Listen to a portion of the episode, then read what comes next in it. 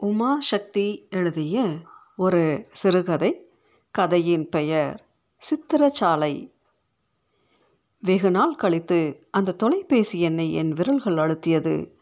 எவ்வளவோ காலமாகியும் அந்த எண் மனதிலிருந்து உதிர்ந்து போய்விடவில்லை. இணைப்பு கிடைக்கவில்லை. மீண்டும் முயற்சித்தேன். இம்முறை எதிர்முனை நீண்ட நேரம் ஒழித்து கொண்டிருந்தது. பதில் இல்லை. நம்பிக்கை இழந்து முயற்சியை கைவிட தீர்மானித்த தருணத்தில் எதிர்முனை உயிர் பெற்றது. ஹலோ என்ற அந்த குரலில் காலம் எந்த மாற்றத்தையும் உண்டு பண்ணியதாக தெரியவில்லை. வேண்டுமென்றே குரலை லேசாக மாற்றிக்கொண்டு நல்லா இருக்கியா? என்றேன். நல்லா இருக்கேன். யார் பேசுறது? என்றான் அவன். மறந்திருப்பேன்னு தெரியும் என்றேன். மன்னிச்சுக்கோங்க. என்னால் நினைவுபடுத்திக்க முடியல என்று அவன் பணிவாக வருத்தம் தெரிவித்த போது சிறிது ஏமாற்றத்துக்கு உள்ளானேன். என்றாலும் அதை வெளிக்காட்டாமல் பரவாயில்ல என்றபடி என் பெயரை கூறினேன். அவன் பரவசம் பொங்கிய உரத்த குரலில் அட வளர்மதி எப்படி இருக்க? என்றான். நல்லா இருக்கேன் முழு பேரும் ஞாபகம் இருக்கே. ரொம்ப சந்தோஷம் என்றேன். அவனுடன் கடைசியாக பேசி கிட்டத்தட்ட இரண்டு வருடங்களாகிவிட்டன. அப்படி இல்லை மதி. ரொம்ப நாளாயிருச்சு. உன் குரல் இப்போ தான் தெளிவாக கேட்குது. நல்லா இருக்கியா? என்றான். நல்லா இருக்கேன் மேகா என்றேன். மேகவர்ணன் என்ற அவனுடைய பெயரை மேகா என்று சுருக்கி நான் அழைப்பதுண்டு. எவ்வளவு நாளாச்சு நீ பேசி என்றான். நீயும் தான் பேசி என்று திருத்தினேன். ஆழ்ந்த அமைதிக்கு பின் நல்லா இருக்கத்தானே என்று மறுபடியும் கேட்டான். ரொம்ப நல்லா இருக்கேன் என்று அழுத்தமாக சொன்னேன். அப்புறம்? என்றான். சரி இப்போ எதற்கு அழைத்தாய்? என்ற விசாரிப்பு அந்த கேள்வியின் பின்னால் ஒளிந்திருப்பது எனக்கு தெரிந்தது. எதற்காக அவனை அழைத்தேன்? என்ற உண்மையில் எனக்கே அந்த கணத்தில் தெரியாமல் போய்விட்டது போல்தான் இருந்தது. ஒரு புத்தகத்தை பிரித்து கொண்டிருந்தபோது அதிலிருந்த ஓவியம் அவனை நினைவுபடுத்திவிட்டது என்று வேண்டுமானால் ஒரு பொய்யை அவனிடம் சொல்லலாம். அதில் கண்ட முகம் வேறொன்றிலும் ஈடுபட முடியாதபடி தன்னை தொந்தரவுப்படுத்தி கொண்டிருப்பதாக கூறினால் அவன் இன்னும் சந்தோஷப்படக்கூடும். தவிர இரண்டு பேருக்கும் பொதுவாக இருந்த தோழி ஒருத்தி சமீபத்தில் சொன்ன தகவல் ஒன்று அவன் நினைவை மீண்டள செய்துவிட்டது என்பதை எடுத்த எடுப்பில் எப்படி வெளிப்படுத்துவது?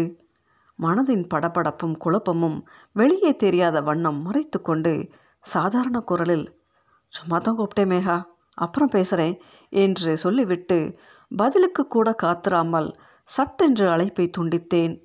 அவனுடைய குழப்பமான முகத்தை மனதுக்குள் ரசித்தேன். எதற்கு இப்படி செய்கிறேன்? என்று எனக்கே தெரியவில்லை. ஆனால் சில சமயம் நம் செய்கைகளின் அர்த்தங்கள் புறத்தே தெளிவில்லாமலும் அகத்தின் தீர்மானங்களாகவுமே இருந்துவிடுகின்றன. செயிட் லவுட் என்ற விளம்பர கம்பெனியை தொடங்கி நான் நிறுவனராக இருக்க மேகா கிரியேட்டிவ் இயக்குனராக சேர்ந்தான். பள்ளி கல்லூரி காலங்களில் எட்டி பார்க்காத பட்டாம்பூச்சி காதல் இருபத்தாறு வயதில் மேகாவின் மீது வந்து ஒட்டுமொத்தமாக ஒட்டிக்கொண்டது. மறக்க முடியாத ஐந்து வருடங்கள் அவை. முதல் இரண்டு வருடம் காதல். அதன் பின் அழுக்கவே அழுக்காத இரண்டு வருட திருமண வாழ்க்கை. கடைசி வருடம் பிரிவு என்ற அந்த ஐந்து வருடங்களை வசதி கருதி ஒரு வரியில் சுருக்கிவிட முடியும். ஆனால் வாழ்க்கை என்பது பெரியதொரு புத்தகம். எதிர்பாராத திருப்பங்கள் கொண்ட அந்த நூலை ஒரு வரியில் அடக்கிவிடுவது எப்படி? அவனுக்கும் எனக்கும் இடையே எந்த அளவுக்கு விருப்பம் இருந்ததோ அதே போல கடைசி சில மாதங்களில் ஒருவித வெறுப்பின் நிழலும் ஒட்டிக்கொண்டு பின் தொடர்ந்தவாறே இருப்பதை காலப்போக்கில் உணர்ந்து கொண்டோம்.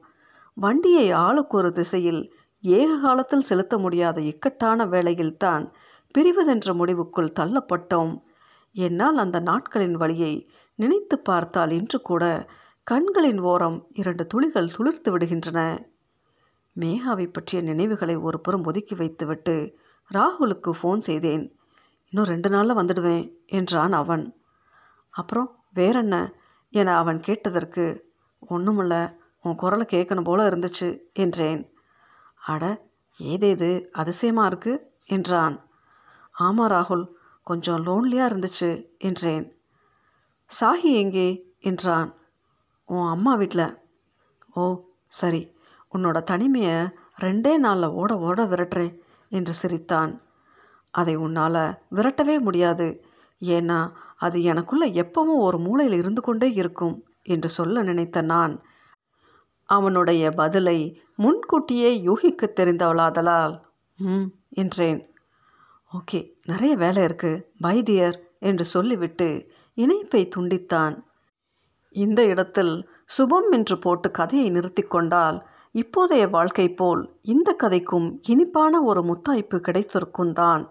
ஆனால் விதி அழைத்து செல்லும் பாதை சில வேளைகளில் கரடு முரடானதாகவும் துயரம் என்ற மரங்கொத்தியை எதிர்கொள்ளுவதாகவும் அமைந்து விடுகின்றது காட்சி முடிந்ததும் ஒளி பரவி வெண்ணிறமாகும் ஒரு திரை போல மனதால் ஆக முடிவதில்லை.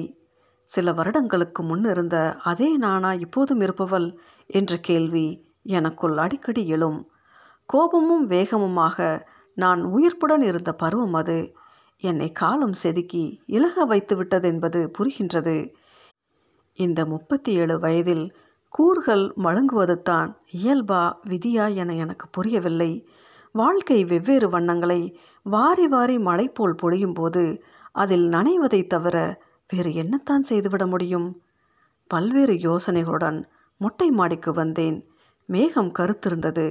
எந்த நேரமும் மழை வரலாம் போலிருந்தது. எனக்கு மழை மிகவும் பிடிக்கும். என்னுடைய தூரிகை வரைந்த ஆக சிறந்த ஓவியங்கள் மழை மேகங்கள் மலை சாரல்கள் நீர்ப்பரப்புகள் பசும் புல்வெளிகளாகவே இருக்கும். சென்னை கவின்கலை கல்லூரியில் படிக்கும்போது அந்த அழகான பழம்பெரும் கட்டிடம் மழை காலத்தில் மேகங்களின் இருள் கவ்வுகையில் இந்த உலகிலிருந்து விடுபட்ட இன்னொரு உலகமாகிவிடும். என்னை பொறுத்தவரை மழையோடு இருக்கும் கணங்களில் புத்துயிர் பெற்று விடுவதாக உணர்வேன். இப்போதும் வானத்தின் இரக்கத்துக்காக ஏங்குபவள் போல் அண்ணாந்து பார்த்தபடி நின்றேன். பொட்டுகள் போல் முதலில் ஓரிரு தூறல்கள் விழுந்தன. வேகமாக நடந்து கொடியின் அருகே சென்றேன். என் வீட்டு பணிப்பெண் மேகலா துணிகளை நேர்த்தியாக காயப்பட்டிருந்தாள். மேகலா வேலைக்கு சேர்ந்த புதிதில் அவளை மேகா என்று தான் அழைப்பேன். ஆனால் ராகுல் வித்தியாசமாக நினைத்துவிடக்கூடாது என்று காலப்போக்கில் மேகலா என்று முழுமையாக அழைக்க பழகிக்கொண்டேன். ஆனால் எனக்கு தெரியும் உண்மையில் ராகுல் அதை நிச்சயம் வித்தியாசமாகவே நினைத்திருக்க மாட்டான். அவனுடைய சுபாவமே வேறு. என் பழைய வாழ்க்கையை அவன் தோண்டி துருவி ஒருபோதும் அறிய முனைந்தவன் அல்ல. நானாக சொன்னால் ஒழிய எதையும் அறியும் ஆவல் அவனுக்கு இருந்ததில்லை. கடந்த காலத்தை முற்றிலும் துடைத்தெறிய முடியாத என் மனதின் விசித்திர நினைப்பு தரும் உறுத்தல் தான் அது என்று எனக்கு தெரியும். அவசர அவசரமாக கிளிப்பை விடுவித்து ஒவ்வொரு துணியாய் எடுத்தேன். என் மகள் சாகித்யாவின் பூப்போட்ட ஃப்ராக்கை தொடுகையில் அவளை தொடுவது போன்ற உணர்வு ஏற்பட்டது. மழைக்காலங்கள் மேகாவை இப்போதும் நினைவூட்ட தவறுவதில்லை. மழைக்காலத்தில் ஒரு குடையின் கீழ் பாதி நனைந்தும் நனையாததுமாக ஓட்டம் நடையுமாக காஃபி ஷாப் ஒன்றில் நுழைந்திருக்கிறோம். மிலன் என்ற ஒரு காஃபி ஷாப் தான் எங்கள் விருப்பத்துக்குரிய இடம். எங்கள் இருக்கையில் அமர்ந்து பார்க்கையில் மஞ்சள் பூக்கள் நீராடி சிலிர்த்து கொண்டு நிற்பது கண்கொள்ளா காட்சி. எங்கள் உறவைப் போலவே அந்த காஃபி ஷாப்பும் இப்போது இல்லை. எனக்கு தெரிந்த அரைகுறை இந்தியில் அங்கு வேலை செய்யும் வட இந்திய பையன்களை நான் கேலி செய்வேன். மேடம்ஜி கியா சாஹே என்பான் முனிச் என்ற பையன். குச் குச் ஹோதாஹை என்பேன் பதிலுக்கு அவன் திரு திருவென்று விழிக்க ஹிந்தி நகி மாலும் அங்க்ரேசி போலோ என்று அவனை திணறடித்து கடைசியில் எனக்கு பிடித்த நான் மற்றும் பன்னீர் பட்டர் மசாலாவை ஆர்டர் செய்வேன். என்னுடைய அலப்பறைகளை பொறுமையாக எதிர்கொள்வான் மேகா. அண்ணா நகர் மெயின் ரோட்டில் நானும் அவனும் சேர்ந்து தொடங்கிய விளம்பர நிறுவனமும் இப்போது இல்லை. மெட்ரோ ரயிலுக்காக எடுக்கப்பட்ட பல கட்டிடங்களுள் அதுவும் ஒன்று. அந்த சாலையின் முடிவில் தான் நாங்கள் ஒன்றாக வாழ்ந்த வீடு இருந்தது. பூக்களும் மரங்களும் இருந்த அந்த ஆறாவது நிழற் சாலையை சித்திர சாலை என்று தான் நான் சொல்லிக்கொள்வேன் மழைக்காலத்தில் பூக்கள் தெருநீரில் வீழ்ந்து வர்ண காகித கப்பல்கள் போல் மிதந்தபடி இருக்கும்.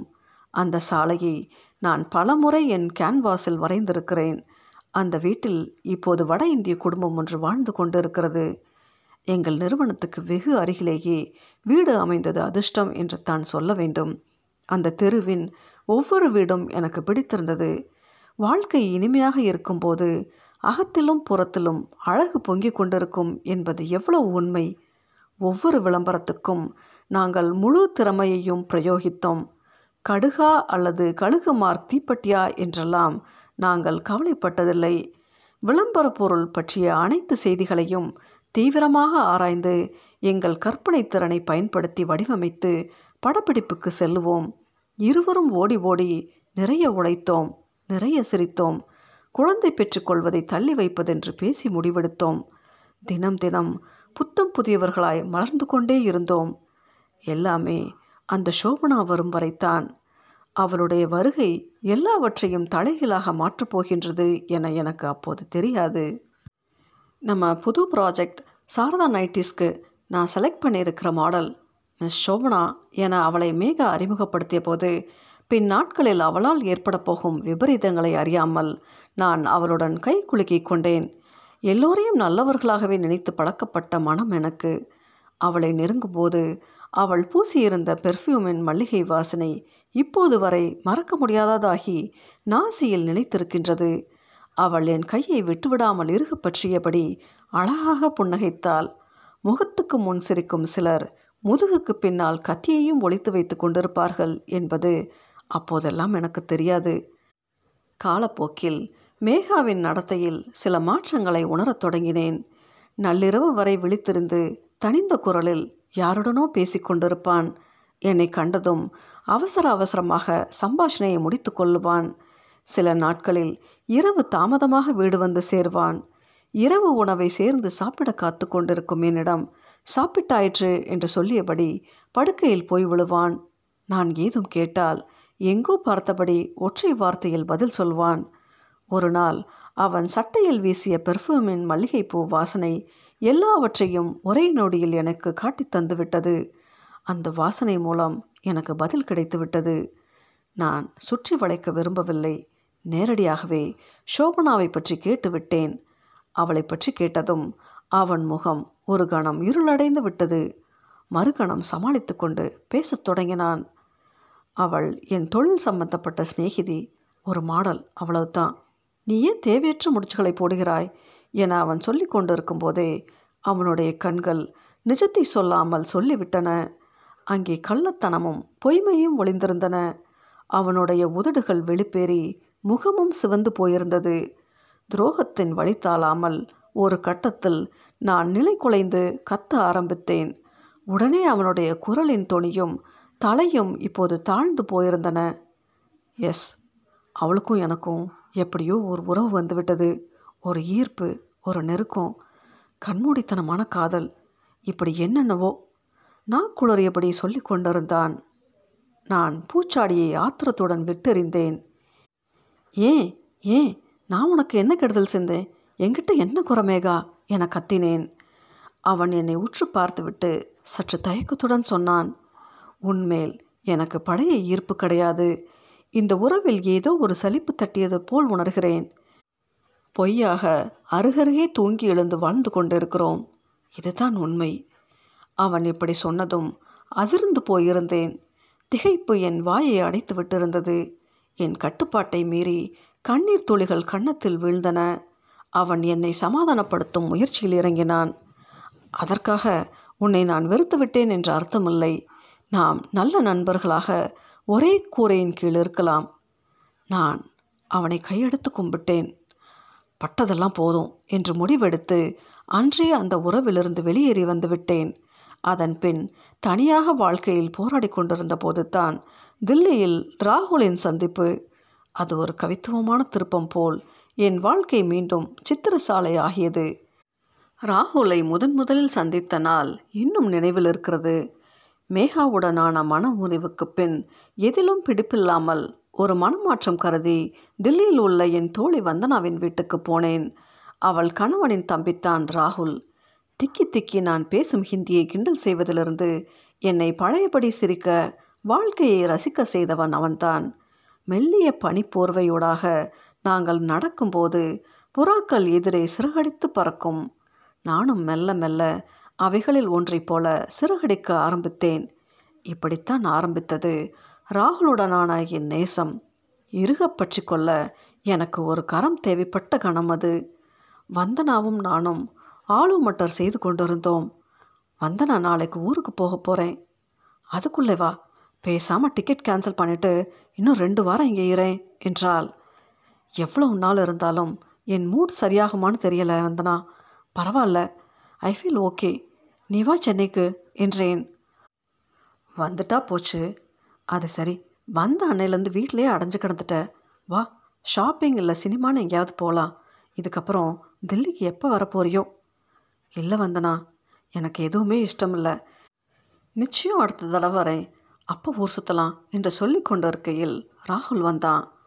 அடுப்படையில் ஏதோ வேலை என்று வந்தனா உள்ளே சென்று விட ராகுல் என்னையே பார்த்து கொண்டிருந்தான். பாபி சொன்னாங்க ஊருக்கா போகிறீங்க ஆமாம் போய்த்தானே ஆகணும். சரி நான் உங்களை ரயில்வே ஸ்டேஷனில் ட்ராப் பண்ணுறேன் என்றான். இல்லை பரவாயில்ல நான் பார்த்துக்கிறேன் என்றேன். நீ சாரி நீங்கள் எங்கள் கெஸ்ட் ஊர் போய் சேர்ற வரைக்கும் எங்கள் பொறுப்பு சரியா? என்றான். ம் என்றேன். பிடிப்பில்லாமல். மறுநாள் வந்தனாவிடம் சொல்லிக்கொண்டு அவனுடன் ஸ்டேஷனுக்கு வந்து சேர்ந்தேன். ரயில் கிளம்ப இன்னும் அரை மணி நேரம் இருந்தது. ஒரு காஃபி சாப்பிடலாமா? என்றான் ராகுல். பதிலுக்கு கூட காத்திருக்காமல் ரயில்வே ரெஸ்டாரண்ட்டுக்குள் சென்றான். எதிரெதிர் இருக்கைகளில் அமர்ந்து கொண்டோம். சர்வரிடம் தோ சாயா என்றான். ஒரு சிகரெட்டை கையில் எடுத்து என்னை பார்த்தான். நான் பதில் ஏதும் சொல்லாததால் பற்ற வைத்தான். அதற்குள் காஃபி வர சிகரெட்டை அணைத்துவிட்டு எனக்கான காஃபியை ஆற்றினான். உங்ககிட்ட பேசணும்னு தான் வந்தேன் மதி என்றான். புரிஞ்சுது. ஆனா? மறுபடியும் ஒரு சிகரெட்டை பற்ற வைத்துக்கொண்டே ஆனா அவனாலாம் கிடையாது மதி. உன்னை எனக்கு எந்த அளவுக்கு பிடிச்சிருக்குன்னு எனக்கே தெரியல. உன் முகத்தில் இருக்கிற அமைதி சாத்வீகம் உன்னோட இந்த பதறாத குணம் நிதானம் எல்லாம் பிடிச்சிருக்கு மதி. நீ சிம்பிள் அண்ட் கிரேட் என்றான். அவனுடைய சிகரெட்டிலிருந்து வெளிப்பட்ட புகையையே பார்த்து கொண்டிருந்தேன். உனக்கு கோபம் வரும்னு தெரியும். வந்த நான் பாபி கிட்ட கூட பேசிட்டேன். அவங்க நேரடியாக அவங்ககிட்ட பேச சொல்லிட்டாங்க. அதுதான் சரின்னு எனக்கும் தோணுச்சு என்றான். இப்போது அவன் விட்ட புகை சிறு வளையங்களாகி என்னை நோக்கி வந்தது. அதன் காட்டமான மனத்தை மனதின் ஆழத்துக்குள் உணர்ந்தேன். அவன் என்னை வினோதமாக பார்ப்பது போல் இருந்ததால் புகையிலிருந்து பார்வையை விளக்கி அவன் முகத்தில் நிறுத்தினேன். அவன் கண்கள் மிகவும் அழகாயிருந்தது அதில் ஒருவித தவிப்பும் தேடலும் இருந்தது. அவன் ஆடாமல் அசையாமல் என்னையே பார்த்து கொண்டிருந்தான். உன்னை நான் கம்பல் பண்ணலை. உன்னோட கடந்த கால வாழ்க்கையை பற்றி நான் எதுவும் பேச மாட்டேன். ஆனால் நிச்சயம் நீ என்னோட இருந்து எனக்கு எல்லா வகையிலும் துணையாக இருந்தா நிச்சயம் என்னோட கனவுகள் எல்லாத்துலேயும் நான் ஜெயிப்பேன் மதி. உங்களை நான் லவ் பண்ணலையே ராகுல். லவ்ங்கிற உணர்வே மறத்து போச்சு. ஒரு நாள் ரெண்டு நாள் இல்லை அஞ்சு வருஷ வாழ்க்கை. அஞ்சே நிமிஷத்தில் சில வார்த்தைகளில் முடிஞ்சு போச்சு. எதையும் தொடர விருப்பம் இல்லை ராகுல். ப்ளீஸ் நேரமாகுது. கிளம்பலாம் என்றேன். சிகரெட்டை கடைசியாய் ஒரு இழு இழுத்து விட்டு எழுந்தான். உடனே எல்லாம் சொல்ல வேண்டாம். யோசிச்சு முடிவெடுமதி நான் வெயிட் பண்ணுறேன் என்னை நேசிக்கும் என் அருகாமையை விரும்பும் என் துணையை வாழ்நாள் முழுவதும் வேண்டி நிற்கும் ஒருவனை புறக்கணிக்க இயலாமல் மனம் தத்தளித்து கொண்டிருந்தது. ஆனால் ஏற்கனவே தீக்குள் விரலை வைத்து அனுபவித்த வலையின் துயர் இன்னும் அகன்று இருக்கவில்லை அந்த கணத்தில் எந்த தீர்மானத்தையும் எடுக்க இயலாதவளாக இருந்தேன். யோசிக்கிறேன் ராகுல். ஆனால் நிச்சயம் எனக்காக உங்கள் டைமை வேஸ்ட் பண்ணாதீங்க என்றேன். ரயிலில் ஏறியபடி என் பெட்டியை தூக்கி வந்தவன் இருக்கை கண்டுபிடித்து பத்திரமாக என்னை அமர வைத்தான். கையுடன் வாங்கி வந்திருந்த ஃபெமீனா விகடன் பத்திரிகைகளை தந்தான். ஆழமாக என்னை மறுபடியும் பார்த்துவிட்டு சரி பார்த்து போய் இறங்கினதும் ஃபோன் பண்ணு என்றான். சரி என்று தலையசைத்தேன். ஜன்னல் அருகே நின்று கையசைத்து வடைத்தருவான் என்ற என் எண்ணத்தை பொய்ப்பித்துவிட்டு சட்டென்று இறங்கி சென்று விட்டான். வெளிர் நீல நிற சட்டை அணிந்த அவனுடைய முதுகுப்புறம் ஜனத்திரளில் கலந்து மெல்ல பார்வையிலிருந்து மறைந்து போனது. ரயில் கிளம்பிவிட்டது. பாங் என்ற கூவல் மனதை அதிர செய்தது. ஏதோ ஒரு விதமாக உடலும் மனமும் துவண்டு போய் நடுக்கமாக இருந்தது. மௌனராகம் படத்தில் வருவது போல ஏதாவது நடக்குமா என்று கிறுக்குத்தனமாக யோசித்தேன். ஆனால் சென்னைக்கு வந்த பின் எனக்கு ஒரு ஆச்சரியம் காத்திருந்தது. வந்தனாவும் அவள் கணவன் அஸ்வினும் ஃப்ளைட் பிடித்து எனக்கு முன்னே வந்திருந்தார்கள். ராகுல் பித்து பிடித்தது போல இருக்கிறான் என்றும் அவன் முடிவுகள் எதுவும் தவறானவை அல்ல என்றும் சொன்னார்கள். என் அண்ணனிடம் பேசி சம்மதம் வாங்கிய பின் அடுத்த சில வாரங்களில் சிம்பிளாக மாலை மாற்றி சின்னதாக ஒரு ரிசப்ஷனுடன் ஒன்றிணைந்தோம். ராகுலுக்கும் எனக்கும் ஜாதகத்தில் எத்தகைய பொருத்தம் என்று இன்று வரை தெரியாது. ஆனால் என்னை முழுவதுமாக புரிந்து கொண்ட ஒருவனாக அவன் இருந்தான். என் பழைய வாழ்க்கையை பற்றி தப்பித் தவறி கூட பேச்செடுக்க மாட்டான். அவனால் நான் மேலும் மெருகேறினேன். நிறைய வரைந்தேன். நிறைய வேலை செய்தேன். குழந்தை ஆசை இருவருக்கும் வர ட்ரீட்மெண்ட் எடுத்து சாகிதாவை பெற்றுக்கொண்டோம் மெல்லிசையை கேட்டுக்கொண்டு நாற்காலியில் அமர்ந்திருப்பது போல் வாழ்க்கை சீராக போய்க் கொண்டிருந்தது. ஆனால் யாரை என் வாழ்க்கையிலிருந்து அகற்றிவிட்டேன் என்று நினைத்தேனோ அவன் இன்னும் மனதளவில் முற்றிலும் மகளவில்லை ஒரு கரையானைப் போல அவன் நினைவுகள் அவ்வப்போது மனதை அரிக்கத் தொடங்கும். அவன் என்ன செய்து கொண்டிருப்பான்? இப்படி நான் சந்தோஷமாக இருப்பது தெரிந்தால் அவன் மனநிலை எப்படி இருக்கும் என்பதையெல்லாம் கற்பனை செய்து கொண்டே இருப்பேன். இன்று ஃபோனில் அவனை தொடர்பு கொண்டது மனதின் துணிவா அல்லது தேவையற்ற தைரியமா என்று தெரியவில்லை. ராகுலுடனான இப்போதைய இந்த வாழ்க்கையின் சௌகரியமும் சந்தோஷமும் நிம்மதியும் போதுமானவையாக இருந்தபோதும் ஏதோ ஒரு நினைப்பு என்னை தினந்தோறும் அலைக்கழித்து கொண்டே இருந்தது. அதுதான் அவன் தொலைபேசி என்னை மறுபடியும் அழைக்க வைத்தது. அவன் குரலை கேட்க வைத்தது. பின்பு அவனிடம் கேட்க திராணி இல்லாமல் பின்வாங்க வைத்தது. கடந்த காலத்தின் சவுக்கடி தழும்புகள் எவ்வளவு வழி தரக்கூடியவை என்பதை முதன்முறையாக உணர்ந்தேன். இரவு முழுவதும் நான் தூங்கவில்லை. கரையே புலப்படாத நெடு நதியொன்றில் படகில் அலைந்து கொண்டிருந்தேன். அவசியமற்ற ஒரு திசையை நோக்கி பயணிக்கிறேனா? கல்லறைக்குள் மறுபடியும் நுழைய பார்க்கிறேனா? என்று எனக்கே புரியவில்லை. உறுத்தல்கள் என்னை அலைக்கழித்து கொண்டிருந்தன. உதிர்ந்த பூ ஒன்றிலிருந்து வாசனையை நுகர எண்ணுகிறேனா? என்பதை நினைக்கையில் எனக்கே என் மீது கோபமாக வந்தது. தூண்டில் இறைக்கு மாட்டிக்கொள்ளும் மீனுக்காக ஆற்றங்கரையில் காத்திருக்கும் மனநிலை எனக்கு எப்படி வாய்த்தது என்று எனக்கு தெரியவில்லை. நான் காத்திருந்தது வீண் போகவில்லை. மேகாவின் மொபைலிலிருந்து ஒரு குறுஞ்செய்தி வந்திருந்தது. உனக்கு மிகப்பெரிய துரோகத்தை செய்துவிட்டேன். உன்னுடன் பேச முடியுமா? பேசலாம் என்று நான் பதில் அனுப்பிய மறு நிமிஷமே அவனுடைய அழைப்பு ஒலித்தது. பதட்டமான மனதுடன் ஃபோனை எடுத்தேன். எடுத்த எடுப்பிலேயே மதி என்னை மன்னித்து விடு என்று தொடங்கினான். நான் பதில் எதுவும் சொல்லாமல் கேட்டுக்கொண்டே இருந்தேன். வளமதி உன் மனசில் இருக்கிற வேதனை எனக்கு புரியுது. அந்த சூழ்நிலையில் சோபனாவை நிச்சயமாக என்னால் மறந்திருக்க முடியாது. அது ஒரு நொடி சபலம் இல்லை மதி. அது உயிர் வரைக்கும் போய் என்னை தவிக்க வச்ச உணர்வு. என் கண்ணுக்கு அவளை தவிர வேறொருவரும் வேறு எதுவும் அப்போ தெரியவே இல்லை. எனக்கு ஏன் அவன் மேலே அத்தனை அன்பு அதுவும் கண்ணுக்கு கண்ணாக இருக்கிற உன்னை விட்டுட்டு போகிற அளவுக்குன்னு கேட்டால் இந்த கேள்விக்கு எனக்கே பதில் தெரியாது. ஆனால் கடைசி வரைக்கும் அவளை பார்த்துக்கிட்டு உன்கிட்ட திரும்பி வரணும்னு தான் நினச்சேன். ஆனால் லேட். உன்னை பற்றின எல்லா விவரமும் என்கிட்ட இருக்குது ஆனால் நீ தான் என்னை ஒரேடியாக மறந்து போனாய். உன்னை தொந்தரவுப்படுத்தக்கூடாதுன்னு தான் நான் காண்டாக்ட் பண்ணணும்னு முயற்சிக்கலை. மற்றபடி நான் உன்னை எப்பவும் மறக்க மாட்டேன் என்றான். நான் எல்லாவற்றையும் கேட்டுக்கொண்டிருந்தேன். ம் என்ன செய்யலாம்? அதுக்கு பேர் தான் விதி. அது சரி உன்னோட ஷோம்லாவோட சந்தோஷமாக இருக்கியா?